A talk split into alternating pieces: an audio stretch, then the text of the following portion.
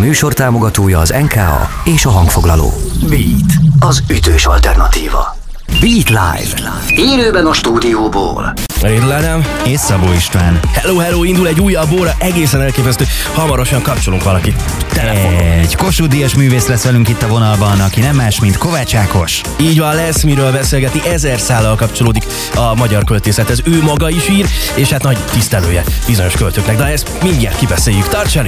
Következik a Beat Live. Élőben a stúdióból. A mikrofonnál Védl Ádám és Szabó István. Ez a Beat, az ütős alternatíva, különleges napunk van. Beat Live, Magyar Költészet Napja, Rédl Ádám. És Szabó István. És kérem tisztelettel, hamarosan telefonon kapcsoljuk be Kovács Ákos Kossuth dalszerzőt, eh, énekest, nagyon izgalmas lesz, vele beszélgetünk tehát hamarosan. De közben is zajlik a játékunk, mit játszunk Ádi? Nagyon izgalmas, mert hogy van egy bögrénk, amit aláírtak a vendégeink. Mindig annyira nehéz, mert ugye általában azt mondom, hogy zenészeink, viszont ma versekről beszélünk a zenészeinkkel, és akkor így te is néha kapkodsz, hogy dal, vagy vers, vagy hogyan fogalmazunk. Ének, igen. Jó, tehát ez a jó a magyar költészet napján.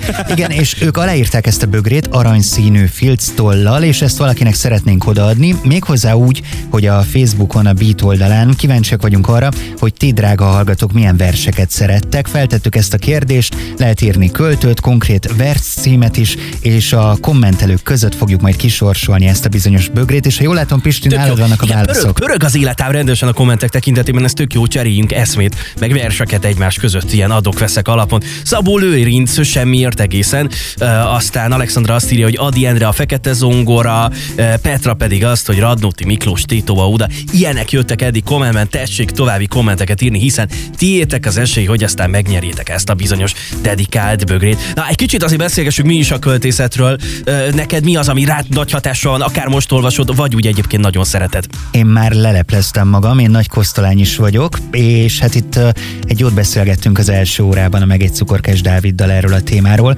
és én tényleg a késői versét szeretem nagyon, azok ugye lelkemhez szólnak, amikor így kosztolányinak egy picit, mint hogy az emberekben a hite így visszajött volna.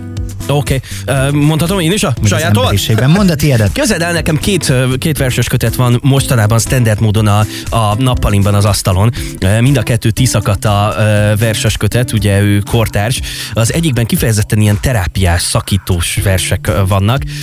Be van, nem tudom, egy csomó oldal szamár fülezve, ezeket dolgozgatom, és mindig az van, hogy amikor egy pici időm van, akkor így kinyitom, aztán elolvasok benne valamit, akkor úgy maradok, mert hatással van rám a vers, aztán, aztán visszacsukom, és egyedül maradok azokkal a gondolatokkal. Egy zöld meg egy kék borítójú könyv egyébként az a két kötet, ami ott van, de most ha valaki kényszerítene is rá, nem tudnám megmondani a verses kötetek címét, úgyhogy bocs. De várjál, akkor most rettegjen a barátnőd?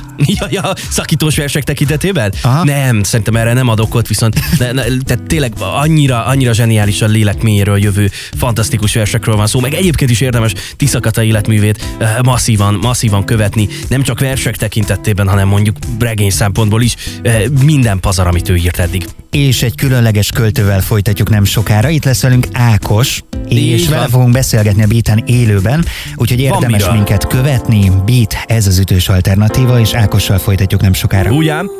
Beat.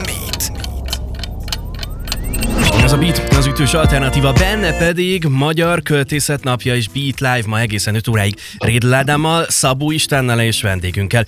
Itt van a vonalban eh, Kovács Ákos, Kossuth Díjas, dalszerző és énekes. Szia, üdv itt az Szia éterben és Ákos, az jött adásban. nálunk! Üdvözlöm a hallgatókat, szervusztok! Azt hallottam rólad, hogy téged előbb fogott meg a költészet, mint a zene és a dal ereje. Honnan eredeztethető Ákos? Eh, Kinek a költészetét ismered fel mondjuk újra és újra adott esetben magadban vagy magadon? Hát a magyar költészet hatása az én munkámon az nagyon egyszerűen tetten érhető. Most ö, gondolhatok olyan dalszegrészletekre is, amelyek egyenesen mondjuk Adi Endre Kocsit az Éjszakába című verséből való, minden egész eltörött, ami az Érintő című dalomszövegében benne van, rengeteg olyan jel van, ami arra utal, hogy igyekszem, amennyire ez tőlem telik, ismerni és szeretni azt, amit az anyanyelvemnek hívok, és az anyanyelvemnek a legmagasabb szintű használatát azt a költők mutatták meg. Talán vannak a hallgatók között azok is, olyanok is, akik hallottak arról, hogy néhány esztendővel ezelőtt az Arany Bicentenáriumon egy Arany János verseiből összeállított verses estel. Jártam az országot, az Anyaszínház a Nemzeti Színház volt. Hát most ilyen mondhatnám Arany János, mondhatnám József Attilát, az ő nevük szinte közhelyként hat a hallgató számára. De ezért el kell mondani, hogy amikor az ember belemélyed a művészetükbe, vagy, vagy elkezdi egyik-másik szegmensét megismerni, akkor elképesztő kincsekre lehet leelni. Ilyen volt számomra például a Kozmopolita költészet című Arany János vers, amely az indító darabja volt az Aranyesnek. Ott például Arany János lényegében 150 évvel ezelőtt arról beszél, hogy miért hajkurásszák a magyar művészek a külföldi legitimációt, hogy mi, mi értelme van ennek. Kevés itt a dicsőség, és a nemzettel sírba lej. Kiszerű az oly elsőség, amit a szomszéd se sejt. Nincs erőnköz méltó verseny, dalra itthon tárgy elég. Nem férünk a kontinensen, Albion is kéne még. Tehát az, amit ma hmm. kortárs művészeink csinálnak, legyenek azok filmalkotók, képzőművészek, könnyűzenészek, mindenki azt kutatja, hogy, hogy hogy fogja a külföldi siker őt legitimálni Magyarországon. Arany János meg másfél évszázaddal ezelőtt is arról beszél, hogy ez, ez ostobaság, és hogy itthon várnak a nagy feladatok mindenkire. Nagyon tetszik, hogy ezt így elmondtad, és most még nem, de majd a filmedre is mindenképpen rákanyarodunk ezen a vonalon. De hadd kérdezzek itt most vissza, hogy ez azért fogott meg ennyire ez a vers, mert adott esetben te is gondolkodtál abban, hogy klassz lenne külföldi pályát is befutni? Ez nyilvánvaló. Hát az embert erre kondicionálja a, a kis az országunk kicsisége, amit belénk nevelnek, amit kölyök korunktól hallgatunk, hogy kicsik vagyunk, meg húzzuk meg magunkat. Meg volt ilyen politikai erő Magyarországon, történelmi forgószél elsodorta a MSZP-t úgy nagyjából, de hát annak volt egy külügyminiszteri, aki arról hadovált, hogy mi tanuljunk meg kicsik lenni. Tehát, hogy öleljük ke- ke- keblünkre Trianon traumáját, és örüljünk neki, hogy össze levágtálták kezüket, lábunkat, meg elvették a, a terület és a népesség kétharmadát. Szóval, na, tehát mindig vannak aktuálisan értelmezhető vonatkozása is a költészetnek, de ugyanakkor engem az általános érvényűsége érdekel, az, amire például Latinovics Zoltán rámutatott, hogy a, hogy a nagy történelmi sorskérdésekben mindig a költőkre hallgassunk, mert előbb látják azt, ami jön, érzékeny antennáikkal elé, előbb érzékelik talán a történelmi kataklizmák előszelét. Tehát ő, ő kifejezetten azt mondta, hogy hát vannak itt társadalommérnökök, meg okos emberek, meg szociológusok, meg sokféle ember, meg gazdasági szakemberek, de az, hogy mi fog történni, azt csak azok az érzékeny antennájú emberek érzékelik, vagy vetítik előre, akik költészettel is foglalkoznak, és irodalommal általában. Hálásak vagyunk, és nagyon fontosak azok a gondolatok, amiket megosztasz velünk. Mindjárt folytatjuk majd a beszélgetést ezen a szálon. Na de meghallgatjuk mindjárt itt a rádióban a Több nem is kell című dalt, ami a legutóbbi középlemezedről való, amely hát maga a középlemez az arról is beszél, hogy mi az, ami nem tetszik neked a világban, egészen pontosan az amerre tart a világ. Ahogyan fogalmazol, egy, egy másik dalban fenyeget a korom sötét. Mit jelent ez? Hát ennek a középlemeznek az a címe, hogy az utolsó béke év, és tavaly adtuk ki. És azt senki nem gondolta, hogy ennyire pontosan belekapálunk hm. abba, hogy itt háború lesz. Ugyanakkor senki se gondolta, de mindenki sejtette. Hát érezhető volt, hogy itt a világban egy rendkívül sötét erő kavarja ezeket a kataklizmikus eseményeket, a sötét felé akarnak bennünket lökni, ezek mesterségesen kitalált narratívák, mesterségesen a nyakunkba ültetett problémák, mesterségesen csiholt a háború is. Tehát nem az történt, hogy az orosz elnöknek túl hidegen szolgálták fel a kávét, tühébe oda csapta a csészék és lerohanta Ukrajnát. Ennek azért nagyon súlyos előjelei vannak, folyamatos nemzetközi provokációk a Majdan tértől eredeztethetők 2014-ből, de talán még korábbról is tehát valahogy azt el lehetett érezni, hogy előbb-utóbb a kataklizma felé hajtják a világot, és előbb-utóbb ez be is fog következni. Senki nem tudta, hogy így. De hát most így utólag tekintve, bocsánatot kérek a hallgatóktól, de hát kicsit profetikusnak tűnik a cím, ennek a kiadványnak a címe. A több nem is kell, az egy ö, dupla fenekű cím, ö, arról szól, hogyha az embert ennyire ö, az emberre záporoznak a narratívák, és hát lássuk be, hogy a világot ma mesterségesen csiholt hamis narratívák próbálják folyamatosan manipulálni. Ide tartozik a klíma kérdése is, a migráció kérdése is, az LMBTQ ügyek is, ezek mesterségesen létrehozott és fenntartott és mélyített problémák, akkor egy idő után az ember azt érzi, hogy elegye van. Több nem is kell ahhoz, hogy felfedezze, hogy, hogy ha, ha te nem véded meg, senki se védi. Bocsánat, a saját dalszövegből idéztem. Tehát, hogy, hogy egyszer meg kell rázni magunkat, és, és képviselni kell az érdekeinket, mert helyettünk senki nem fogja képviselni.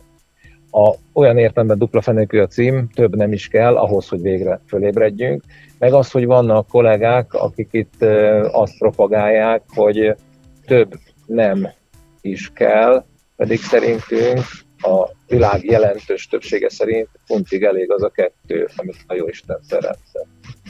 Tehát akkor tulajdonképpen, amit itt az előbb mondtál, most így visszatérve a, az egész üzenetéhez, egy ö, olyan pozícióból fogtad meg a dolgot, hogy a költőnek az antennái ráálltak valamire, és tulajdonképpen ez a fajta iránymutatás, ez célod is ezzel az egésszel, ugye?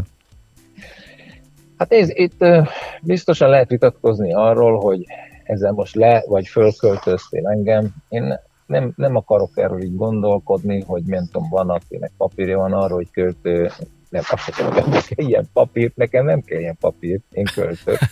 De, de tehát ha a költőnek az a definíció, hogy az ember, aki verset ír, akkor mindenki, aki verset ír, költő. Ez egy lírai műfaj az meg maradjunk annyiban, hogy, hogy semmilyen titulusra nem tartok igényt, és abban, hogy nem iránymutatás az ember célja, hanem önmaga kifejezése. Tehát az, hogy valahogy az ember arról szeretne beszélni, hogy milyen a világ az ő fejéből kinézve. És minél személyesebb, minél egyedibb, minél különlegesebb, minél őszintébb, annál inkább paradox módon remélheti azt, hogy másokban megrezdül, amit mond. Szerintem Tehát... ennél több nem is kell. Hallgassuk meg a dalt Ákostól itt a beaten, utána Jó. pedig beszélgetünk majd a filmedről. Iszonyú jól föl, fölvezetted. Olyan vagy, mint a legjobb DJ. Többet. Ákostól ezt jó hallani. Szóval meghallgatjuk, utána folytatjuk a beszélgetést. Beat. Beat.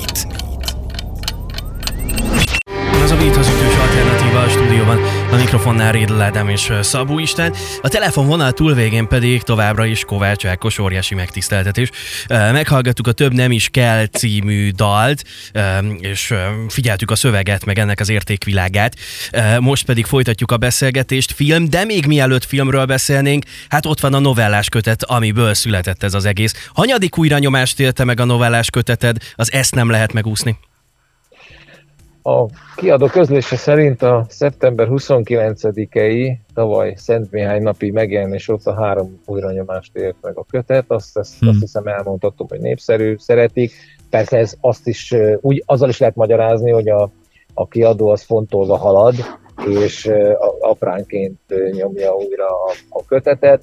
Én minden esetre örülök a sikerének, az egyik legnagyobb hazai könyvforgalmazó, a legtöbbet értékesített 100 könyv közé választotta be a, az eladási adatok alapján, ott is a középmezőnyben volt, ami hát azért érdekes, mert összesen három hónapot töltött a boltokban ez a könyv, mert szeptember végén, szeptember 29-én jelent meg.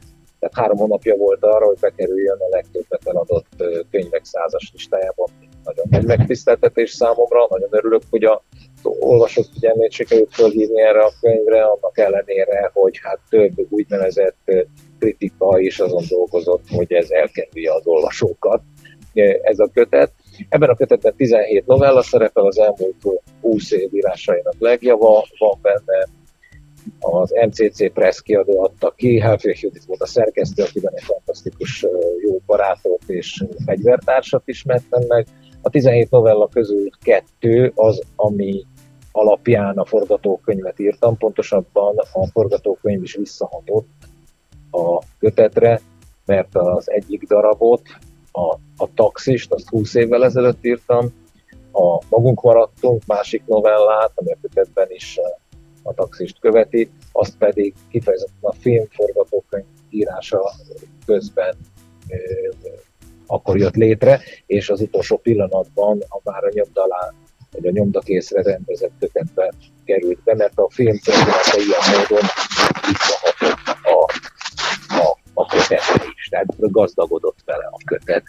Hát elmeséltem a történetét, nem tudom, hogy elájultak-e, vagy, vagy, már, vagy már el is aludtak a hallgatóink, de gyorsan, de gyorsan elmesélem, hogy e, egy nagyon komoly stábot kaptam Haberman Jenő veterán producerünktől a film elkészítéséhez, egy fantasztikus első asszisztenst, úgy hívják, Belicki Emília, és a stáb elkezdett bombázni kérdésekkel a forgatókönyvet alapul véve, és mikor már nagyon elbíztam magam, hogy minden kérdésre tudok válaszolni, amit a különböző szakipar, jelmezesek, helyszínesek, castingoló emberek kérdeztek, akkor jött egy olyan kérdés, amire nem tudtam válaszolni, Emiliától, ő azt kérdezte, hogy az utolsó jelenetben a forgatókönyv szerint a taxis ül az ágyon és olvas, mit olvas. Hm. Nem tudtam felelni, és hazamentem, három napig írtam, ebből lett a Magunk maradtunk című novella, és így lett végül a film címe is Magunk maradtunk, az egész forgatókönyvet felforgatta ez az ötlet, hogy a felesége, meghalt felesége, szentként tisztelt meghalt felesége leveleit olvasgatja éjjel-nappal ez az ember, ezek a levelek szólnak a fejében. Ez lett a vezérmotívuma a filmnek is, és maga az az írás, ami erre a kérdésre válaszol, született, mit olvas a taxi? A leveleket, taxis, a leveleket, bekerült a Hálás interjú alany vagy abban az értelemben is, hogy itt akartam behozni a taxis, meg a magunk maradtunk vonalat, de elmondtad ezt már, akkor hadd hozzak egy kritikát, amit itt kiemeltem. Azt írták róla, hogy könnyed, de nem felszínes a stílus, és itt még dicsérik a humorát, illetve azt, hogy nem egy ilyen önnös alkotásról van szó viszont abban bízom, hogy annyiban sem önnös, hogy ezt hamarosan lehet majd látni különböző vetítővásznokon. Azt hiszem, hogy a premier vetítés már megvolt, de mi csak olvashattuk a novellákat, illetve hallhattunk a filmről. Mikor láthatjuk ezt? Hát a, a kötet ezt nem lehet megúszni címmel a boltokban, ahogy mondani szokták, a jobb, kapható jobb könyvesboltokban. A, a, a film pedig egy nagyon furcsa állat lett, ez egy kisjátékfilm, 26 perc, 45 másodperc. Na most ez olyan, mintha laboratóriumban kísérleteztük volna ki a terjeszthetetlen filmet, tehát a forgalmazhatatlan film, ami rövid filmnek hosszú, nagy filmnek rövid, és alkalmatlan arra, hogy mondjuk a Pókember kísérő filmje legyen, már tartalmilag is, meg a hosszánál fogva is. Benned volt a vágy? Nagyon, nagyon dolgozott a vágy, de ez teljesen más jellegű film. Igen. Úgyhogy Nyilván ennek a természetes élőhelye a televízió lesz, az streaming vagy az online felületek, de addig is, amíg oda bekerül, én szeretnék egy pár mozis vetítést tartani. Az Urániában április 5-én mutattuk be, ott négy alkalommal került nagyvászonra. Hát ledöbbentő volt számomra is, aki talán a legtöbbször láttam ezt a filmet, a legfőbb alkotótársammal, Juhász Viktor operatőrrel együtt, akivel együtt is vágtuk az anyagot. Tehát egyszerűen lehengerlő volt a nagyvásznon, nagy hanggal, normális mozis körülmények között megnézni azt, amit nyilvánvaló vágásközben csak kisebb képernyőkön láttunk, tehát teljesen más hatást kelt, Nagy, nagyon való a vászonra ez a mozi, úgyhogy most azon dolgozom, hogy kisebb művészmozikban, nagyobb városainkban bemutatnám ezt a filmet úgy, hogy elmegyek a film mellé odaállok, és szívesen beszélgetek azokkal, akik jelen vannak, és válaszolok a kérdéseikre, sztorizok a forgatásról, nagyon nagy munka volt, nagyon élveztük, és hát van reményem arra is, hogy nagyobb mozi hálózatba is bekerül, nota bene annak ódiumával, hogy hát ez egy, ez egy ilyen hosszúságú film, amit na, nagyon nehéz elvinni a közönséghez, tehát fél órára beültetni valakit a moziba, nem tudom, hogy ez még egyáltalán lehetséges-e. Mi minden esetre nem, már nem először a lehetetlent fogjuk ostromolni, és erre is kísérletet fogok tenni. Várjuk szeretettel. Szeretettel várjuk ezeket a vetítéseket. Már korábban, amikor beszélgettünk veled, akkor gyakran megesett az, hogy, hogy elkezdtél idézni különféle versekből, amik számodra sokat jelentenek. Most a Magyar Költészet napja alkalmából hadd kérjünk meg erre így külön, hogy idéz valamelyik kedvenc versetből valamit még így a beszélgetésünk legvégén. Igen, az imént ezt igyekeztem megtenni Arany János Kozmopolita Költészet című versével, de volt egy nagyon klassz beszélgetés a könyv kapcsán Juhász Anna irodalmáról Igen. a Várkert Bazárban, az ő irodalmi szalonjában. Beszélgettünk a kötet megjelenése után néhány nappal, elképesztő teltházas érdeklődés mellett, aminek különös értéket ad az, hogy éppen covidos idők jártak, és ott a sok-sok irodalmi előképről beszélgettünk, de maga az este az József Attila Árszpoetika című versével indul, amit ott elmondtam. Tehát ez a, ez a, ez a költő nagyság, akit, aki valaha magyarul beszélni próbált, anyanyelvként tekint a magyar nyelvre, nem kerülheti ki József Attilát. Tehát ő berúgja az ajtót, szinte fenyeget bennünket, azt mondja, költő vagyok. Mit érdekel engem a költészet maga? Nem volna szép, ha égre kelne az éjjel folyó csillaga. Az idő lassan elszivárog, nem logok a mesék tején, hörpintek valódi világot, habzó éggel a tetején. Szép a forrás fürödni abban, stb. stb. Mindenki ismeri ezt a verset, azt szeretném erről elmondani, tehát, tehát arról beszél az ember, hogy én költő vagyok, hát nem fogok a költészetről értekezni nektek. Én a valódi életet hmm. szürcsölöm magamba, és, és a valódi életről beszélek, nem valami esztetizáló, külső nézőpontból írom a műveimet. Hmm. Nagyon szeretem őt, és ezt a verset akkor tanultam meg tizenéves koromban, amikor a Fazekas Mihály gimnázium diákja voltam, és a Fazekasban volt egy nagyon szép hagyomány, az, hogy a szalagavató ünnepségeken mindig egy elsős mondott egy részletet Kölcsei Parajnéziszéből, és egy negyedikes elmondta az arszpoetikát. És én azon kevés diákok közé tartozhatom, aki elsős korában mondta a Parajnézisz részletet, és negyedikesként mondhatta az arszpoetikát, és aztán még jó néhány helyen elmondhattam, legutóbb a Juhász Anna irodalmi szalonjában, és most nektek egy részlet. Hmm. Megtiszteltetés volt, köszönjük szépen neked. Kovács Ákos, Én is köszönöm a beszélgetést. Kosodias, énekes, zenész, dalszerző, szövegíró, zeneszerző, költő, én ezt kimondom, és Ákos, még így utólag enged meg, hogy boldog születésnapot kívánjunk. Isten éltessen sokáig. Hálásak vagyunk, hogy itt voltál velünk a vonalban. Én is köszönöm a beszélgetést. Minden Isten éltessen téged, köszönjük szépen. Teleraktad a képzeletbeli batyunkat egy csomó értékes gondolattal. Ezt köszönjük szépen. Ez a Beat az ütős alternatíva. Magyar költészet napja Beat Live egészen délután 5 óráig. Folytatjuk az adást. Beat Live. Élőben a stúdióból. Beatcast. Ezt a műsort podcast formájában bármikor visszahallgathatod, és ha érdekel, a korábbi epizódokból is felzárkózhatsz. Hallgasd a Beatet a folytatásért, vagy keresd fel a műsort bármelyik ismert podcast felületen. Beat. Beat. Az ütős alternatíva.